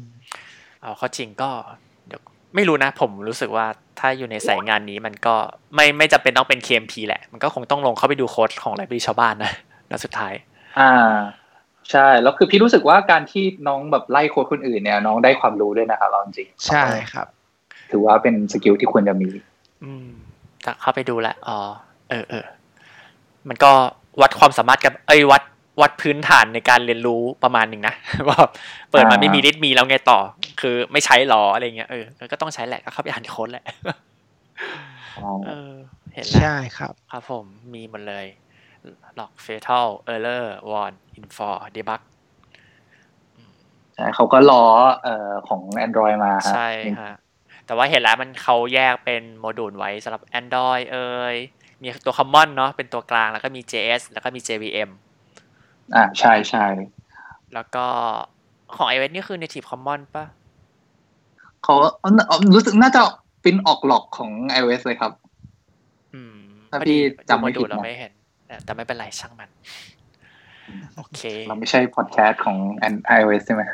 ใช่ใช่ใช่พอดแคสต์เออเราไม่เน้นไอเวสมันใช้เราหาไม่เจอก็ไม่ไปหาเอง เออ อ๋อ เราไม่ไม่โอเค อ๋อสิ่งจริงแล้วพูดวันนี้คืออะไรที่เป็นไปทาง iOS นี่พยายามสู้ด้วยตัวเองหน่อย เออ ก็หาเอง ถ้าเป็น Android เอ้ยเดี๋ยวดูให้ โอเค ที่พิเศษขนาดคนี้รับอืมเออ แต่น่าสนใจ อ่า แล้วเรื่องของพวกการเขียนเทสอะไรเงี้ย มีมีของ KMP โดยเฉพาะหรือเปล่า หรือว่าแบบใช้ของธรรมดาที่มันมีจให้ริงอยู่แล้วอ่าจน่าริงสนใจเรื่องนี้จริงๆรู้สึกมันจะมีตอนที่ใช้ตอนนี้น่าจะมีม็อกเคครับอ่า ที่ที่ใช้อยู่ครับผมเอาไว้สำหรับอ๋อพวก mock ม็อกขอโดงยเฉพาะอะไรเงี้ยใช่ แต่ว่าพวกแบบอ่าถ้าเกิดเขียนเทสปกติก็จะเป็นก็ก็คือใช้ Kotlin Testing ปกติที่มาเพราะว่าตัว KMP อยู่แล้วครับ อืม เออ ใช่ แล้วปกติแล้วถ้าเกิดเราเราจะไปท่าที่แบบสมมติเราเขียนมันตอนตอนที่เราเขียนด้วย JVM มันจะมีแบบตัวเทสที่แบบ ช่วยช่วยเราอะไรเงี้ยครับมันมีตัวเทสอะไรแบบนั้นไหมฮะอย่างอย่างเช่น สมมติเช่นเวลาเราเขียน assert เราเขียนเป็นแบบเป็นแบบอะไรเป็น object test อันนี้แทน equal อันนี้แทนอะไรเงี้ยฮะสมมติแบบประมาณว่าทำให้เราเขียน assert ง่ายขึ้นอะไรเงี้ยมันมีพวกนั้นไหมอันนี้ไม่แน่ใจเหมือนกันเบิร์ได้ลองไหมจริงจริงเดี๋ยวผมลองนึกก่อนนะ คือเพราะว่าจริงๆอะช่วงช่วงตอนที่คือจริงๆอะช่วงเขียนเคสเนี่ยผมแทบไม่ได้ไปแตะโคนแล้วจริง ก็เลยก็เลยจะพูดยากนิดนึงเอาเดียว โอเค รู้แล้วพี่เบิร์ดใช้อะไรเขียนเทสอ๋อใช้น้อง ถูกต้องครับไม่ถ้าน้องใช่คืถ้าน้องแบบฟังว่าอยู่น้องร้องไห้เลยนะพี่นั่เฮ้นยเด็กพี่พี่พี่พี่บอกแล้วว่า เฮ้ยถ้าเราเรามีเวลาเราก็เขียนอะไรอย่างนี้อ๋อเออ ไม่ได้แบบว่า เพราะถ้าฝั่งฝั่ง JPM มันมีทางเลือกตั้งหลายตัวนะ อย่างเช่น Cot Test เคยได้ยินไหมแล้วก็อ่า อะไรนะ ตัวที่เขาใช้กันของที่พี่เคยใช้คือ Spek อะไรเงี้ย แต่มันยังไม่มีอะไรพวกนั้นใช่ไหมครับผมโอ้สเปคก็ยังไม่ได้ไม่ได้ support KMP นะถ้าผมจำไม่ผิดอืมแต่ว่าผมไม่ได้เข้าไปดูนานแล้วเหมือนกัน อืมเออแบบวิธีการเขียน test แบบ BDD อะไรเงี้ย เป็นแบบ เออสไตล์แบบที่ Ruby เขาชอบใช้กันนะครับ เป็นแบบอ๋อ describe แล้วก็ test อันนี้อะไร จริงๆ เหมือนผมเคยเห็นนะ แต่ผม นึกไม่ได้ชื่อเขียนไม่ออกเลยเออ เอ้ยอย่าเพิ่งสิโอ้อ๋ออ๋ออ๋อมาสิจบเลยอ่าแต่แต่แต่ตะกี้เราตะกี้เราพูดถึงทำนองว่าเรามี library ตัวไหนช่วยในการเขียน test ไหมครับ แต่ว่าอยากจะอธิบายนิดนึงว่าเอ้ยเราเราเขียน test ยังไงโดยอ่าโดยโดยปกติแล้วอะสมมติอย่างเช่นอ่าอย่างของของเบิร์ดเนี่ย สมมติฝั่งที่เบิร์ดทำเป็นแบบสไตล์ MVI หรือเป็นแบบ Share of State อะไรเงี้ยครับ เราเขียนเทสฝั่ง KPM ยังไงอะ KMP ยังไงครับอืมก็จริงๆก็คือเขียนส่วนใหญ่ก็จะเน้นไปที่ตัวเทสพวกลอจิกครับ พวกแบบอ่าเขียนพวก use case หรือว่าเน้นไปทางพวกแบบตัว net อ่า service อะไรอย่างเงี้ยครับ ดูว่ามันเรียกถูกไหม แล้วก็ return object มาถูกไหมอะไร mapping ถูกหรือเปล่าอะไรจะเน้นเป็นพวกนั้นมากกว่าครับอืมอ๋อแต่ว่าไม่ได้ไม่เรายังไม่ได้อ่าฝั่ง ยังไม่ได้มีถึงขั้นแบบว่าเป็น integration test ละกันพี่จะพูดอย่างนั้นละกัน อ่า ใช่ใช่ใช่จะเน้นเป็น unit test ในแต่ละฟังก์ชันมากกว่าครับครับอืมแล้วได้เทสพวกแบบสมมติเวลาเรา dispatch action แล้วแบบสเตตเปลี่ยนอะไรเงี้ยได้เทสอะไรพวกนั้นไหมครับ อ๋อ ถ้าเป็นฝั่งนั้นเนี่ยจริง ๆ คือตอนนี้ผมแค่ให้ให้น้องเขียนเน้นไปที่ use case มากกว่าครับ แต่จะยังไม่ได้เขียนพวกข้อพวกนั้น เพราะว่าเอาจริงๆคือด้วยงานที่มีก็ แค่นี้ก็คือคือคือขึ้นคอแล้วครับ อ๋อโมเสียดายนะ จริงๆ น่าจะไปถึงท่านั้นอะไรจเงี้ยริงๆจริง ๆ เคยเคยคิดจะไปเหมือนกันพี่ แต่ว่าด้วยความที่ว่าพอแบบเรามีงานที่แบบต้องทำในสปรินต์แล้วก็ต้องเราต้องมีแบบเก็บ เพราะว่าจริง ๆ คือ จริงตอนนี้เราก็ทำพวกเดฟคอนโซลเองด้วยอะไรเงี้ยครับมาใช้อะไรเงี้ยก็จะแบบ ก็จะ priority แล้วรู้สึกว่าเอ้ยพวกนั้นก็จะน่าจะสำคัญกว่าอะไรเงี้ยอืมแล้วก็จริง ๆ เรามีอีกแพลนหนึ่งที่ที่อยากจะทำ integration test แต่ว่าอาจจะเป็นอาจจะออกไปแนวแบบทำทีเดียวอย่างพวกไปเป็นแนวแนว snapshot test เลยหรือเปล่า อะไรอย่างนี้มากกอ๋อว่าครับเออจริงๆแล้ว snapshot แท้ก็น่าสนใจ มีมีตัว support KMP ผลนะไม่แน่ใจ อืม จริงๆ จริง ๆ ตอนนี้เหมือนจะยังไม่มีนะพี่เท่าที่เห็นเพอ่าราะแล้วว่าก็เป็นเพราะว่า open source idea เดี๋ยวเดี๋ยวมาละมาละ snapshot test ใน KMP ตัว snapshot test ปกติก็สำหรับ Android dev หรือ iOS dev ก็ถือว่าใหม่แล้วเออเดี๋ยวใส่เข้าไปใน KMP ทำไมพวกคนโลภมากขนาดนี้เนี่ยเอ้ยแต่แต่อันนี้ผมบอกเลยนะ ตอนแรกคือแบบ อืม ก็ คือถ้าเขียนใน KMP อะมันดีตรงที่แบบเออมันแชร์ logic ได้ พอคิดไปมา เชี่ย เราเขียน test ทีเดียวพี่ ถูกต้องใช่ครับอ่า แล้วตรงเนี้ยอยากจะ segue เข้าไปสิ่งที่พี่พยายามจะอยากจะอธิบายก็คือว่าเออคือจำได้ไหมตะกี้เล่าให้ฟังว่า ถ้าเกิดเราไปท่าแบบประมาณว่ามันคือ back end API ที่อืมอยู่ใน KMP ครับใช่ไหมอืมใช่พอทำเป็นท่าเนี้ยปุ๊บอะสิ่งที่เราทำได้อะครับ เราพี่ลองแล้วเราค่อนข้าง work เหมือนกัน แต่ว่าอันนี้บอกไว้ก่อนคือมันเป็นแค่เพ t โปรเจกต์ไงอือฮึข้อเสียคือยังยัง project ยัง prove อะไรไม่ได้อ่าคือพอน้องทำท่านั้นปุ๊บอะน้องเปิดโมดูลใหม่ใช่ไหมครับ ที่ครับเป็น Mac application เป็นอ่า Java application ครับ ครับผม แล้วแล้วน้องก็ดึง KMP ไปใช้ แล้วน้องสามารถ run แอป command line app ได้อืมแล้วน้องสามารถ test เขียน test ครับจากผมตรงนั้นได้ครับ อ่า อ๋อเนึกออกไหมครับ อ่านึกออกครับ อันนี้ก็น่าสนใจอืมใช่แค่คือแค่เขียน test ทีเดียวผมก็น่าสนใจแล้วพี่ใจผมนะตอนนี้อ๋อ แล้วแทนที่เราจะแบบสนใจเรื่อง UI ของ iOS กับ Android เนี้ย คือเราก็ไม่ต้องสนใจ มันเหมือนเป็น command line app แทน แล้วเราบอกว่าอะสมมติยิงอ่า API นี้ครับผม user นี้ยิงอืม API นี้ data นี้ได้นะ อะไรอย่างนี้ เราก็ดูที่มันปริ้นออกมาเลย ใช่ แล้วปริ้นของที่คอนโซลใช่ครับอืมหรือจะขยันก็ก็เขียนเป็นก็เขียน test ในเป็น Java ไปเลย ก็ไปถูกต้อง assert เอานู่นนั่นนี่เออดูโค้ดเลยได้ด้วยนะเออ ใช่พอไปท่านั้นก็จะกลายเป็นว่าน้องก็จะ test แบบโอเคละอะเรายิง API นี้นะ แล้ว work ไหม หรือว่าจะมี mock เอยแล้วก็แบบได้ object ที่เราอยากจะได้ไหม ก่อนที่จะไปส่งไปให้ iOS กับ Android อีกทีหนึงใช่ครับอืมผมว่ามันก็ช่วยมันก็ช่วยแบ่งเลเยอร์ให้มันคลีนประมาณหนึ่งอยู่แล้วนะ การที่ใช้ คือมันเป็นผลพลอยได้เลยอะถ้าบอกอย่างนี้ดีกว่า ใช่ใช่อืมอืมอืมแล้วข้อวินอีกอันหนึ่งที่น้องจะได้ก็คือว่าพอเวลาน้องเป็นรันบนอ่า CI อย่างเงี้ย มันจะมันจะค่อนข้างคลีนกว่าเยอะเลยกว่าการที่เราต้องมานั่งspin เอ่อ Android emulator หรือ iOS อ่า simulator อะไรเงี้ยใช่ ก็จริงนะ ถ้าเกิดเป็นแบบพี่เอฟบอกคือเราสามารถอืมแยก run ตรงนั้นเพื่ออะอย่างน้อยก็เช็คพวกโค้ดโค้ด related แยกไปเป็นแบบ JVM เพียวๆได้ครับมันผมก็จะเหลือก็ประโยชน์อืมถูกต้อง แต่พี่ลองกับเพจโปรเจกต์ไปแล้วพี่ว่า work มากครับ ก็คือเราก็สร้างโมดูลที่เป็นแอปพลิเคชันขึ้นมา ใช้ Gradle plugin ที่เป็นแอปพลิเคชันก็คือใส่เข้าไปใน main ได้เลย แต่ว่าอันนี้ต้องบอกไว้ก่อนยังไม่รู้ว่าลองกับโปรเจกต์จริงแล้วจะเป็นยังไง เพราะว่ายังไม่มีโอกาสได้ลองก็อีก็ลองเลยครับ ก็โอ้เดี๋ยวที่ออฟที่ออฟฟิศแบบ convince ยากมากพี่เอฟจะจอง episode ไหนครับ กลับมาละกลับมาอัปเดตผลให้ฟังอย่างนั้นเลย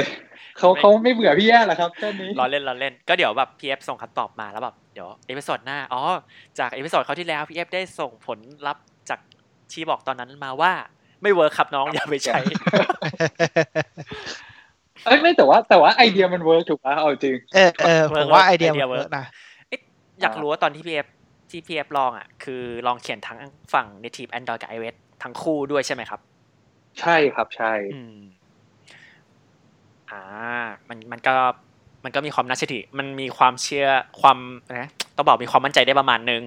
เพราะถ้านึกภาพพี่แบบเฮ้ยผมเป็น Android Dev แล้วผมอยากจะลองเขียนบ้าง แต่ผมไม่ได้เขียนฝั่ง iOS ไง มันก็จะมีแบบเอ้ยอืมคำสั่งมันจะทำได้ทั้งหมดบน iOS หรือเปล่าอะไรเงี้ยผมก็ไม่กล้าฮะอืเอมอแล้วอันนี้อันนี้อันนี้เป็นสิ่งที่อยู่ในหัวพี่นะ แต่ไม่รู้ว่าจะไปถึงขั้นนั้นได้หรือเปล่า ครับผม เราจะสามารถทำ Mac App ได้เลยหรือเปล่า ก็ต้องได้สิพี่ทำไมอะถ้าคอนใช่ไหมครับ มันก็มาขนาดนี้แล้วใช่ไหมพี่คือจะไปอยู่ที่ไหนก็ได้อะถ้าขอให้มันรัใช่นไหมครับ ขอให้ KMP มันไปอยู่ได้ ใช่ฉะนั้นสิ่งที่ เออเอาให้เบิร์ดให้เบิร์ดพูดก่อนได้อ๋อสิจริง ๆ ก็จะบอกว่าจริง ๆ มันก็เหมือนกับเขาก็ถ้าผมจำไม่ผิดตอนนี้มันเหมือนจะ support บ้างบางส่วนแล้วนะพี่แป๊บนึงนะหมายถึงว่าถ้าแบบว่าเราสามารถที่จะแบบ คือตอนนี้แค่แบบน่าจะแค่แบบ add พวกแบบ setting เพิ่มอะมันน่าจะ run ได้แล้วนะ ถ้าผมจำไม่ผิดนะ เอ่อผมกลับดูที่ไอ reactive ก่อนของ Kotlin อะเพราะว่าผมไปสังเกตเห็นมันเขียนไว้ว่าเวลาจะเอาโมดูลของแต่ละแพลตฟอร์มไปลงอะมีอะไรบ้างอะมี Kotlin Common เนาะ JVM Android iOS แล้วก็ macOS พี่มีเหมือนกันเป็น 64 บิต watchOS ก็มีอ่า tvOS ก็ได้ JavaScript ก็มา Linux ก็ได้ จบแล้วพี่ ใช่ไหมครับครับฉะนั้นเออจริงๆ แล้วพอทำท่าเนี้ยปุ๊บอะพอพอสมมติ core เราแยกปุ๊บใช่ไหมครับอืมเราสร้าง Mac App เป็น Command Line App ครับได้ ก็ไม่มีอะไรกะขว้างกีดขวางเราที่เราจะสร้างเป็น Mac App แบบ UI App ได้ใช่ไหมครับ อ่าแต่ถ้าผม concern concern แค่เรื่องเดียวก็คือไอตัว library ทุกอย่างที่เราใช้ในในโปรเจกต์ของเราอะในโมดูลของที่เป็น KMP อะมันจะต้องรองรับพวกแพลตฟอร์มพวกนั้นด้วยไง เออ อันนี้จริง เออถูกครับ อันนี้จริง แต่เขาแต่เขาน่าจะเขาเขาแต่คือ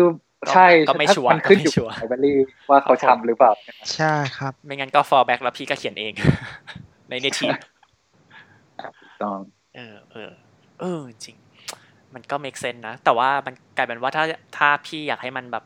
อนาคตมันสวยหรูโดยที่พี่ไม่ต้องเหนื่อยอะพี่ก็ต้องมานั่งดูแล้วว่าว่าแบบเออมันมัน support จริงๆอะตัวที่เราใช้ เพราะผมกลัวเคสแค่ว่าแบบ iOS กับ Android เท่านั้นอะคือจบเลยไง ถ้าพี่ไปเจอ library พวกนั้นอะ ก็ก็ก็น่าจะไม่งั้นเราก็เป็น Open Source สไตล์ครับ แบบว่าไม่มีก็เปิดเลย PR ให้เลยอะไรอย่างนี้อ่าถ้ารอไม่ไหวก็ fork มา ใช่ครับ run ได้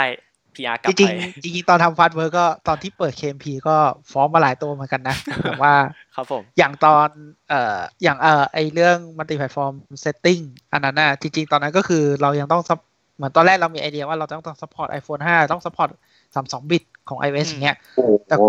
Multiplatform Settings ไม่มี ตอนนั้นก็อาจต้อง fork ออกมาแก้แก้แก้แก้แก้สุดท้ายคุยไปคุยมาแล้ว ดูประเมินแล้วว่าไม่คุ้มเสี่ยง ก็คือไม่ไม่คุ้มเสี่ยงกับการที่แบบจะ support นี้ก็เลยแบบอะคุยกับ product ละเขาก็เลยยอม cut แล้วก็เอาขึ้นไปอะไรอย่างงี้อืมใช่ใช่แต่พี่ว่าอนาคตสดใสครับ เพราะว่าสมมติเราลองคิดภาพว่า Fast Work อยากจะมี Mac App ขึ้นมาอย่างเงี้ยมันก็อาจจะดูแบบ ไม่ไม่ไกลเกินเอื้อมหรือเปล่าอะไรเงี้ยถูกไหมฮะจริงๆ ตอนนี้ก็คือเคยเคยเคยคุยเล่น เคยคุยเล่นๆไว้ครับ แต่ว่าอันนี้ก็คิดว่าถ้าเป็นไปได้ก็อยากจะแชร์โค้ดให้มันมากกว่านี้ด้วยซ้ำไม่ได้เฉพาะกับ mobile อะไรอย่างนี้ แต่ว่าอันนี้ก็คือ เพราะว่าจริง ๆ แล้วถ้าเกิดเรามองภาพก็คือเราด้วย business logic แล้วอะมันไม่ได้อยู่กับว่าเฮ้ยต้องเป็น client โอเคแหละมันอาจจะมีบางส่วนที่เป็น client บางส่วนที่เป็นเซิร์ฟเวอร์แต่มันก็มีส่วนที่จริง ๆ แล้ว client กับเซิร์ฟเวอร์ก็แชร์ด้วยกันเหมือนกันอยู่ดี อะไรอย่างเงี้ยครับอ๋อน้องเบิร์ดจะเอา Back End อัดเข้าไปด้วยนั่นเองใช่ไหมคใจรับใจเย็นครับพี่ผมเดี๋ยวทีม Back End พรุ่งนี้ผมมาถึงพี่ทำอะไรครับ อะไรอย่างเงี้ยนี่นี่ไม่นี่ไม่เกรงอกเกรงใจทีม Back End ที่เขาอยากจะเขียนโอ้เขียนนั่นสิ Java Script อะไร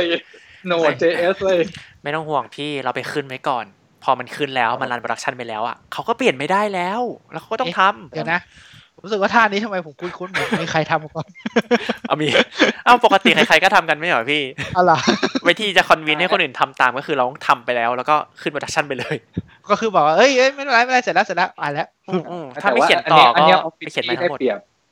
ออฟฟิศพี่เขา Back End เขาเป็นเขาเป็น Spring กับ Kotlin อ่าครับผม อันนี้ก็จะง่ายหน่อยอืมอ่าคอนวินอาจจะอาจจะง่ายหน่อย อืมอันเออนี้แต่คือว่าจุดประสงค์เพื่อผมก็สงสัยหมืนกันนะว่าฮะถ้าเกิดสมมติว่าจะแชร์กันระหว่าง back end กับ server เอ้ย back end กับ client เนี่ยเราจะแชร์กันได้มากขนาดไหนอะไรอย่างเงี้ยพี่ว่าแชร์ได้โมเดลครับ ความคิดพี่นะแชร์ได้แค่โมเดลความคิดพี่อะอาจจะแชร์อาจยกเว้นแต่ว่าทีม back end เขาอยากจะใช้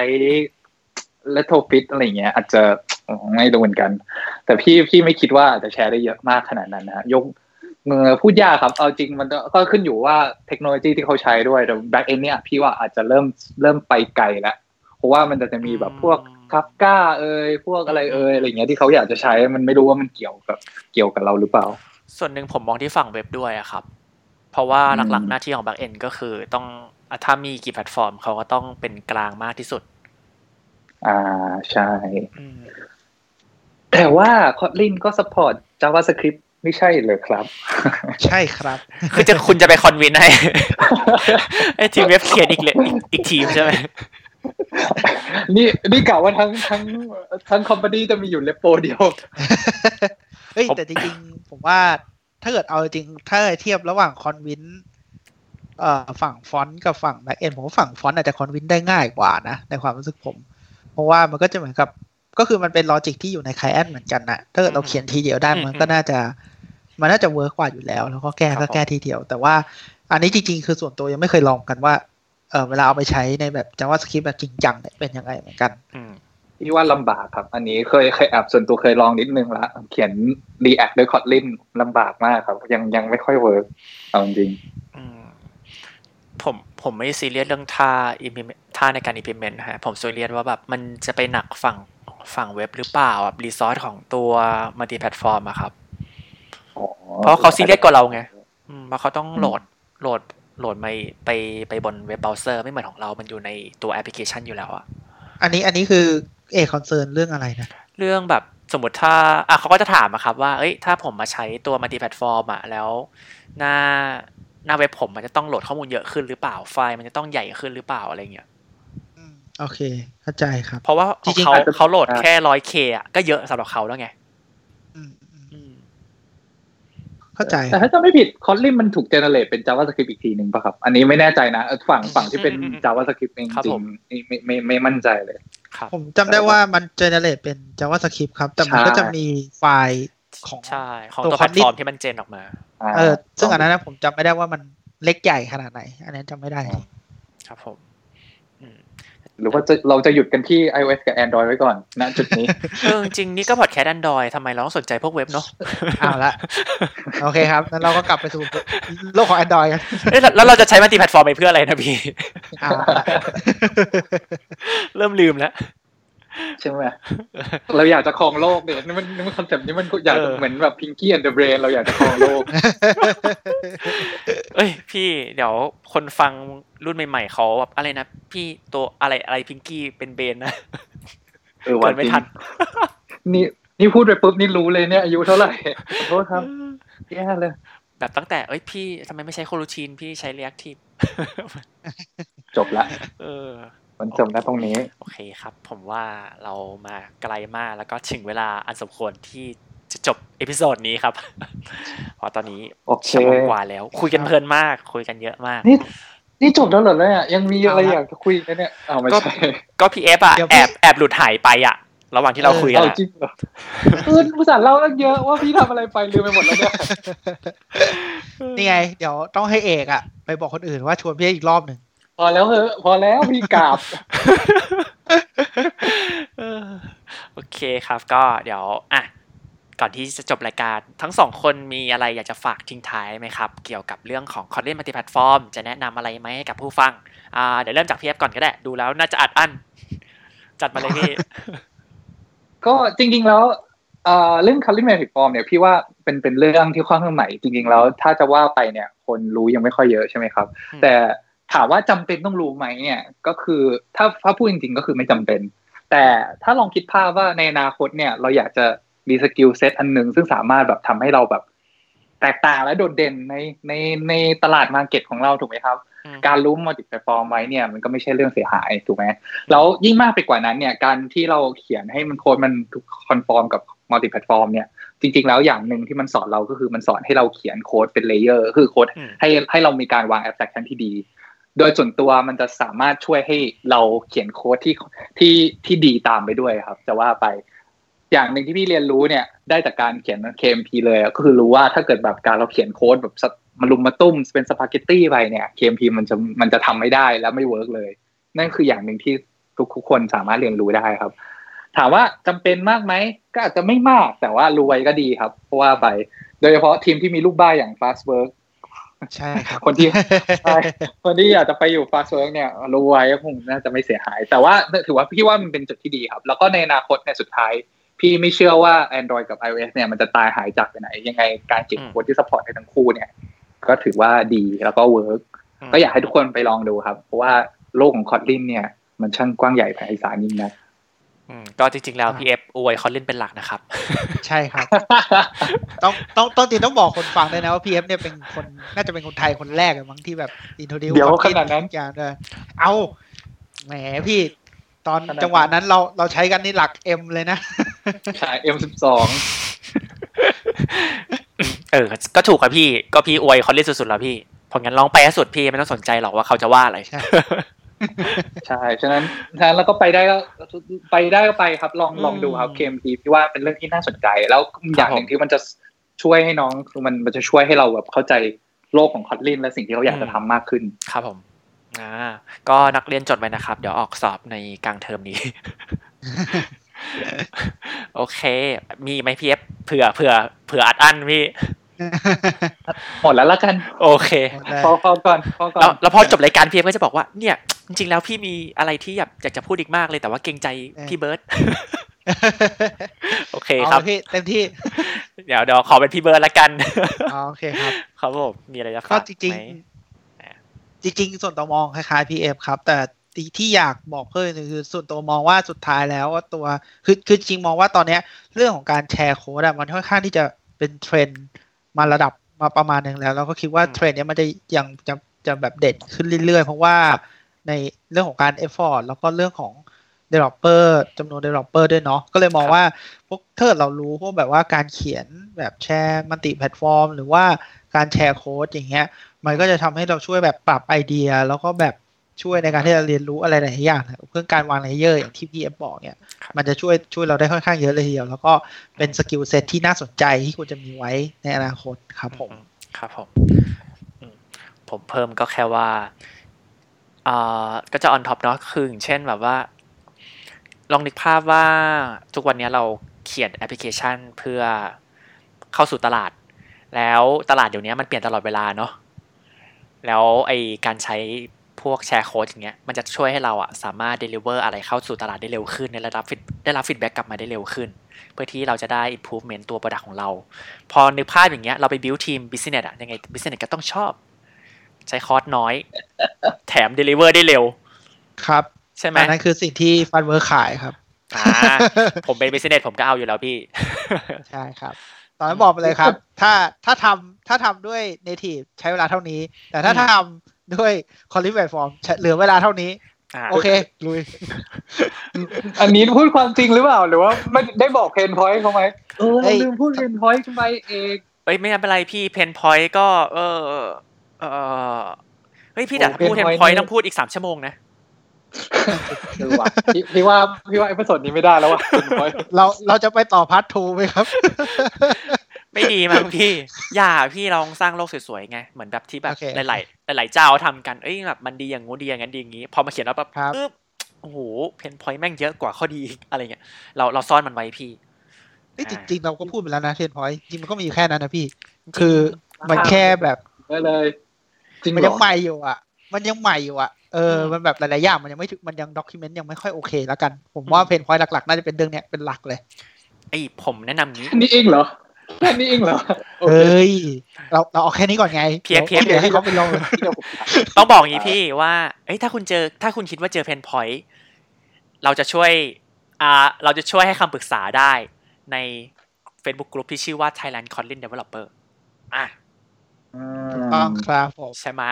ก็บอกไปเอ้ย ถ้าแบบ pain point หรอไม่ค่อยมีหรอก ถ้าคุณเจออะมาคุยกับเราได้ที่กลุ่มนี้ เดี๋ยวเราจะเอาผู้เชี่ยวชาญด้านการใช้ Kotlin multiplatform เพราะส่วนใหญ่แม่งก็อยู่ในนั้นกันปะใช่ไอ้คพรัวบกนี้ อ่าก็เขาจะได้ช่วยให้คำตอบไอ้แบบถ้าผู้ฟังคนไหนแบบสนใจแต่แบบมีคำถามอยากเพิ่มไอ้ผมว่าไปถามในกลุ่มนั้นก็ได้อืมนาดูโฮโดนี่เอ่าผมอยากฟังเพนพอยต์สามชั่วโมงของพี่เอาไปไปไปไปในกลุ่มนั้นแล้วกันนะครับ อะไรเงี้ยได้เขาพิมพ์พิมพ์คนคนละรีプライไปโอเค อะ ต่อมาครับก็เป็นจุดสำคัญของรายการก็คือ เราจะต้องเชิญแขกรับเชิญใน episode หน้ามาคนละหนึ่งคนครับผม มีในใจกันแล้วเนาะ เอาใครก่อน อ่า พี่เบิร์ดอ่า ครับ โอเคครับ จริงๆก็ อ่า คิดว่าจะชวน อยากให้น้องพีรพลครับอ่าครับผมที่ทำงานที่อากูด้าครับอ่าเป็นแขกรับเชิญในรอบหน้าครับผม ครับผม โอเค ผมขอโน้ตก่อนพีรพล เดี๋ยวอธิบายสรรพคุณสรรพคุณคร่าวๆครับ ก็จากการคุยกับพี่เบิร์ดก็ผมก็เพิ่งรู้ว่าพีเนี่ยพีรพลเนี่ย มันเขียน Android ป่ะ เพราะว่าผมก็รู้จักมันคุยกับมันนะ แต่ไม่เคยคุยเรื่อง Android เลยอ้าวจริงไม่รู้จักอะอืมสงสัยต้อง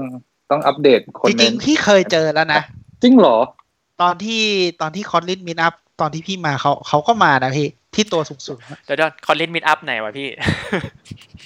นานแล้วแหละมึงอธิเอ้ยแล้วแกอธิบายแค่ตัวสูงสูงๆเดี๋ยวเออคือคือมันคือมันเป็นคนเดียวที่ที่ผมบอกว่าน่าจะสูงสูงกว่าพี่มั้งจริงเหรอ นี่ตัดไปได้ประมาณห้าร้อยล้านคน ใช่ไงเออจริงพี่มันตัวสูง เอออ่า ครับ แล้วก็โอเคอ่าแล้วก็พีเอฟจะให้เชิญใครมาครับ นี่มันพี่พี่เชิญปุ๊บแล้วพอเขามาปุ๊บแล้วเขาก็จะเรียกพี่กลับมาอีกไหมนะผมว่าต้องพิจารณาตัวเองแล้วพี่ถ้าแบบนั้นอีกรอบอะอะไรอะไรขนาดนั้น อ่าโอเค พี่มีน้องในใจคนหนึ่งชื่อน้องซูนครับ อมรชัย ครับ ผมใช่เขาทำอยู่ที่ ถ้าพี่จำไม่ผิดนะ อยู่ที่ Grab อยู่ที่สิงคโปร์ อีกแล้วสรรหาคนที่หายากๆให้ผมอีกแล้วพังกันต้องฝากพี่เอฟไปทักเขาด้วย เอาอีกแล้วเหรอ เอาไม่ นึกว่า นึกว่าพี่บอกบอกชื่อแล้วเดี๋ยวน้องจะไปบันดาลคนมาให้พี่เองจะบ้าพี่ ผมว่าถ้าพี่หาคนที่อยู่ต่างประเทศนี่น่าจะยากนะครับนั่นสิได้ได้ได้ได้เดี๋ยวพี่เดี๋ยวพี่จัดให้ คือพี่รู้สึกว่าพี่อยากให้พอดแคสต์เนี้ยมีคนหลากหลายไง ก็เลยเดี๋ยวจะ import คนจากต่างประเทศเข้ามา ได้ครับ ก็ถ้าเขายังรอบหน้าเขายังชวนพี่กลับมา พี่ก็ต้องพิจารณาตัวเองแล้วนะพอแล้วเถอะคนฟังเขาบอกว่าเบื่อแล้วโอเคเขาบอกเขาบอกว่าถ้ามึงจะมาบ่อยขนาดนี้มึงไปเปิดพอดแคสต์ตัวเองอืมก็ดีนะพี่ เดี๋ยวผมจะได้แบบรีเฟอร์ไปถึงแบบเอ้ยเออเออพูดฟังพอดแคสต์นี้แนะนำให้ไปฟังคนนั้นต่อ ครับ เดี๋ยวมันเล่นง่ายนี่โอเคครับเอ้ย ไหนแบบบอกว่าจะขายของจะนู่นนั่นนี่ไม่เห็นพูดอะไรกันเลย มีแต่สาระกันทั้งนั้นเลยให้น้องอ่าน้องเบิร์ดขายเลย ก็จริง ๆ ช่วงนี้ก็ก็เป็นสถานการณ์ที่แบบค่อนข้างลำบากนิดนึงนะครับสำหรับหลายคนอะไรเงี้ย ถ้าเกิดใครครับผมสนใจที่อยากอยากจะพัฒนา skill เพิ่ม ในเรื่องของการทำ development หรือว่าเรื่องอื่น ๆ ที่แบบไม่ใช่ skill development set ก็ได้นะ ก็คืออยากจะอยากหางานแบบฟรีแลนซ์อะไรเงี้ยก็ลองมาดูงานที่ Fast Work ได้ครับ หรือว่าจริง ๆ ตอนนี้ก็คือเรากำลังเปิดตัว Product ใหม่ด้วย ก็เป็น Product อ่าอันนี้อันนี้ยังไม่ได้ Official อ่าจริงๆ Official แล้วล่ะ ก็คือเดี๋ยวเราจะมีการเปิดสิ่งที่เรียก Fast Work Solution ครับอือฮึก็จะเป็นเน้นกับการให้บริการในการที่จะช่วยจัดการในเรื่องของการทำซอฟต์แวร์ขนาดใหญ่ให้ครับอืม ในองค์กรอะไรอย่างนี้ ก็ถ้าเกิดมีองค์กรไหนสนใจ ก็สามารถลองเข้าไปดูในเว็บ Fast Work ได้ครับอยู่ขายอยู่ของดีเต็มที่ๆอยู่ดีๆก็เผลอเผลอโน้ตตามเว้ยแบบเอ้ยให้เราไม่ได้เลคเชอร์พี่ตามทำไมอัวะนนี้อันนี้ถามถามแทนผู้ฟังหน่อยว่าแล้ว Fastwork แบบช่วงช่วงโควิด พวกนี้มีผลกระทบต่อการ hiring อะไรอย่างนี้ไหมครับยังไงยังนะไฮดีอยู่ยังไฮดีอยู่หรือเปล่ายังแบบต้องยังต้องการคนอยู่หรือเปล่า จริง ๆ ตอนนี้เราเราเรายังไม่ได้เปิดรับเพิ่มตรงอ้าวเอาครับโอผเคมครับ แต่ว่าคือเราอะอยากคือคือตัวตัวคอฟาดเฟิร์ตอนนี้ยังไม่ได้เปิดรับเพิ่มครับ แต่ว่าเราเน้นไปที่ตัวแบบคนที่อยู่เป็นฟรีแลนซ์หรือว่าเป็นเรื่องของตัวเอ่อคนที่อยากเข้ามาทำงานมากกว่าครับ ก็คือเป็นยูเซอร์ก็เป็นเป็นใช่ user ของใช่ Fast ใช่ Work แหละ แต่ว่าพอดี Fast Work Product มันแบ่ง user เป็นหลาย type เนาะซึ่ง type ในนั้นก็จะใช่มีแบบคนที่รับงานด้วย ใช่ไหมฮะคือเราอยากได้แบบคนที่เออถ้าเกิดสมมุติว่าเป็นเป็น developer ที่ทำงานอืมอยู่ในบริษัทอยู่แล้วแล้วแบบอยากหารายได้เสริม ไม่ว่าจะเป็นการทำแอป หรือว่าทำอย่างอื่น นอกจากการ development ก็ได้อะไรอย่างเงี้ยก็สามารถเข้ามาติดต่อได้ครับ หรือว่าถ้าเป็นแบบพวกเอ่อพนักงานบริษัทที่แบบมองหาคนฟรีแลนซ์เพื่อแบบทำโลโก้ดีไซน์หรือว่าทำแพ c เกจจิ้งอือฮึยิ่งตอนนี้แบบ food delivery boom เนาะอืมแบบอยากทำแพ c เกจจิ้งก็เข้ามาดูในฟาดเวิร์กได้ครับอืม ซึ่งเราจะใช้คอลลี่มัลติแพลตฟอร์มในการทำแพ c เกจจิ้งกับกราฟิกดีไซน์ใช่ไหมครับ ใช่ครับ เฮ้ย มันจะไปมันจะไปทุกอย่างไม่ได้นะ อ๋ออ๋อว่าเป็น graphic design เนี่ยเดินเขาเอาไปทาถามรู้จัก Kotlin หรือเปล่าเออผมนี่มองหน้าเลย โอเคครับ อ่า หมดยังครับ ไม่งั้นจะโยนต่อพี่เอฟหมดละหมดละครับ คือพี่เอฟโชคดีมากเลยนะพี่ พี่ได้โอกาสขายของสองรอบเลยนะ เพราะว่ามาสอง episode เออนั้น ท่านเด็กงี้แสดงว่าเราต้องไปหาทางให้เรามากลับมาอีก episode หนึ่งใช่ไหมใช่ใช่ใช่เราใช่จะได้ขายได้ขายได้อีก แล้วพี่ก็ไปประกาศที่ต้องหาลูกค้าทุกเดือนเดี๋ยว นี่เอกแกไม่คิดจะหาคนมาแทนคนอื่นเลยเหรอมันจะเอาอะไรเนี่ยอะวนไปวนมาแค่นี้โอเคครับอะจัดเลยครับพี่เอฟก็เอาอะไรดีนะ อ่าขายตัวเองแล้วกันครับ ช่วงนี้กำลังอยากอยากเปลี่ยนงานครับ นี่ เอาละออเดี๋ยวเดี๋ยวเดี๋ยวก็พี่อืมครับเด็กกี้พี่ก็ไม่ได้เล่นๆนะ แบบคือผมถ้าผมเป็นบริษัทผมก็แบบเฮ้ยอยากจะได้พี่เอฟเหรอ ก็แค่ต้องจ้างคนคนหนึงกลับมาจากญี่ปุ่น เออมาทำงานที่ไทยก็จริงๆเอาแต่ว่าไปก็รู้สึกว่าอาจจะถึงเวลากำลังมองหาอะไรใหม่ ๆ อยู่ครับจะว่าไปถ้าเกิดมีใครอยากจะจ้าง developer ตัวเล็กๆหนึ่งคนอะไรเงี้ยครับอืมก็ สามารถติดต่อมาได้ Facebook หรืออีเมลจะจะให้เอกมันบังคับใส่ไว้ให้อะไรเงี้ย เดี๋ยวเดี๋ยวได้ด้วยเหรอพี่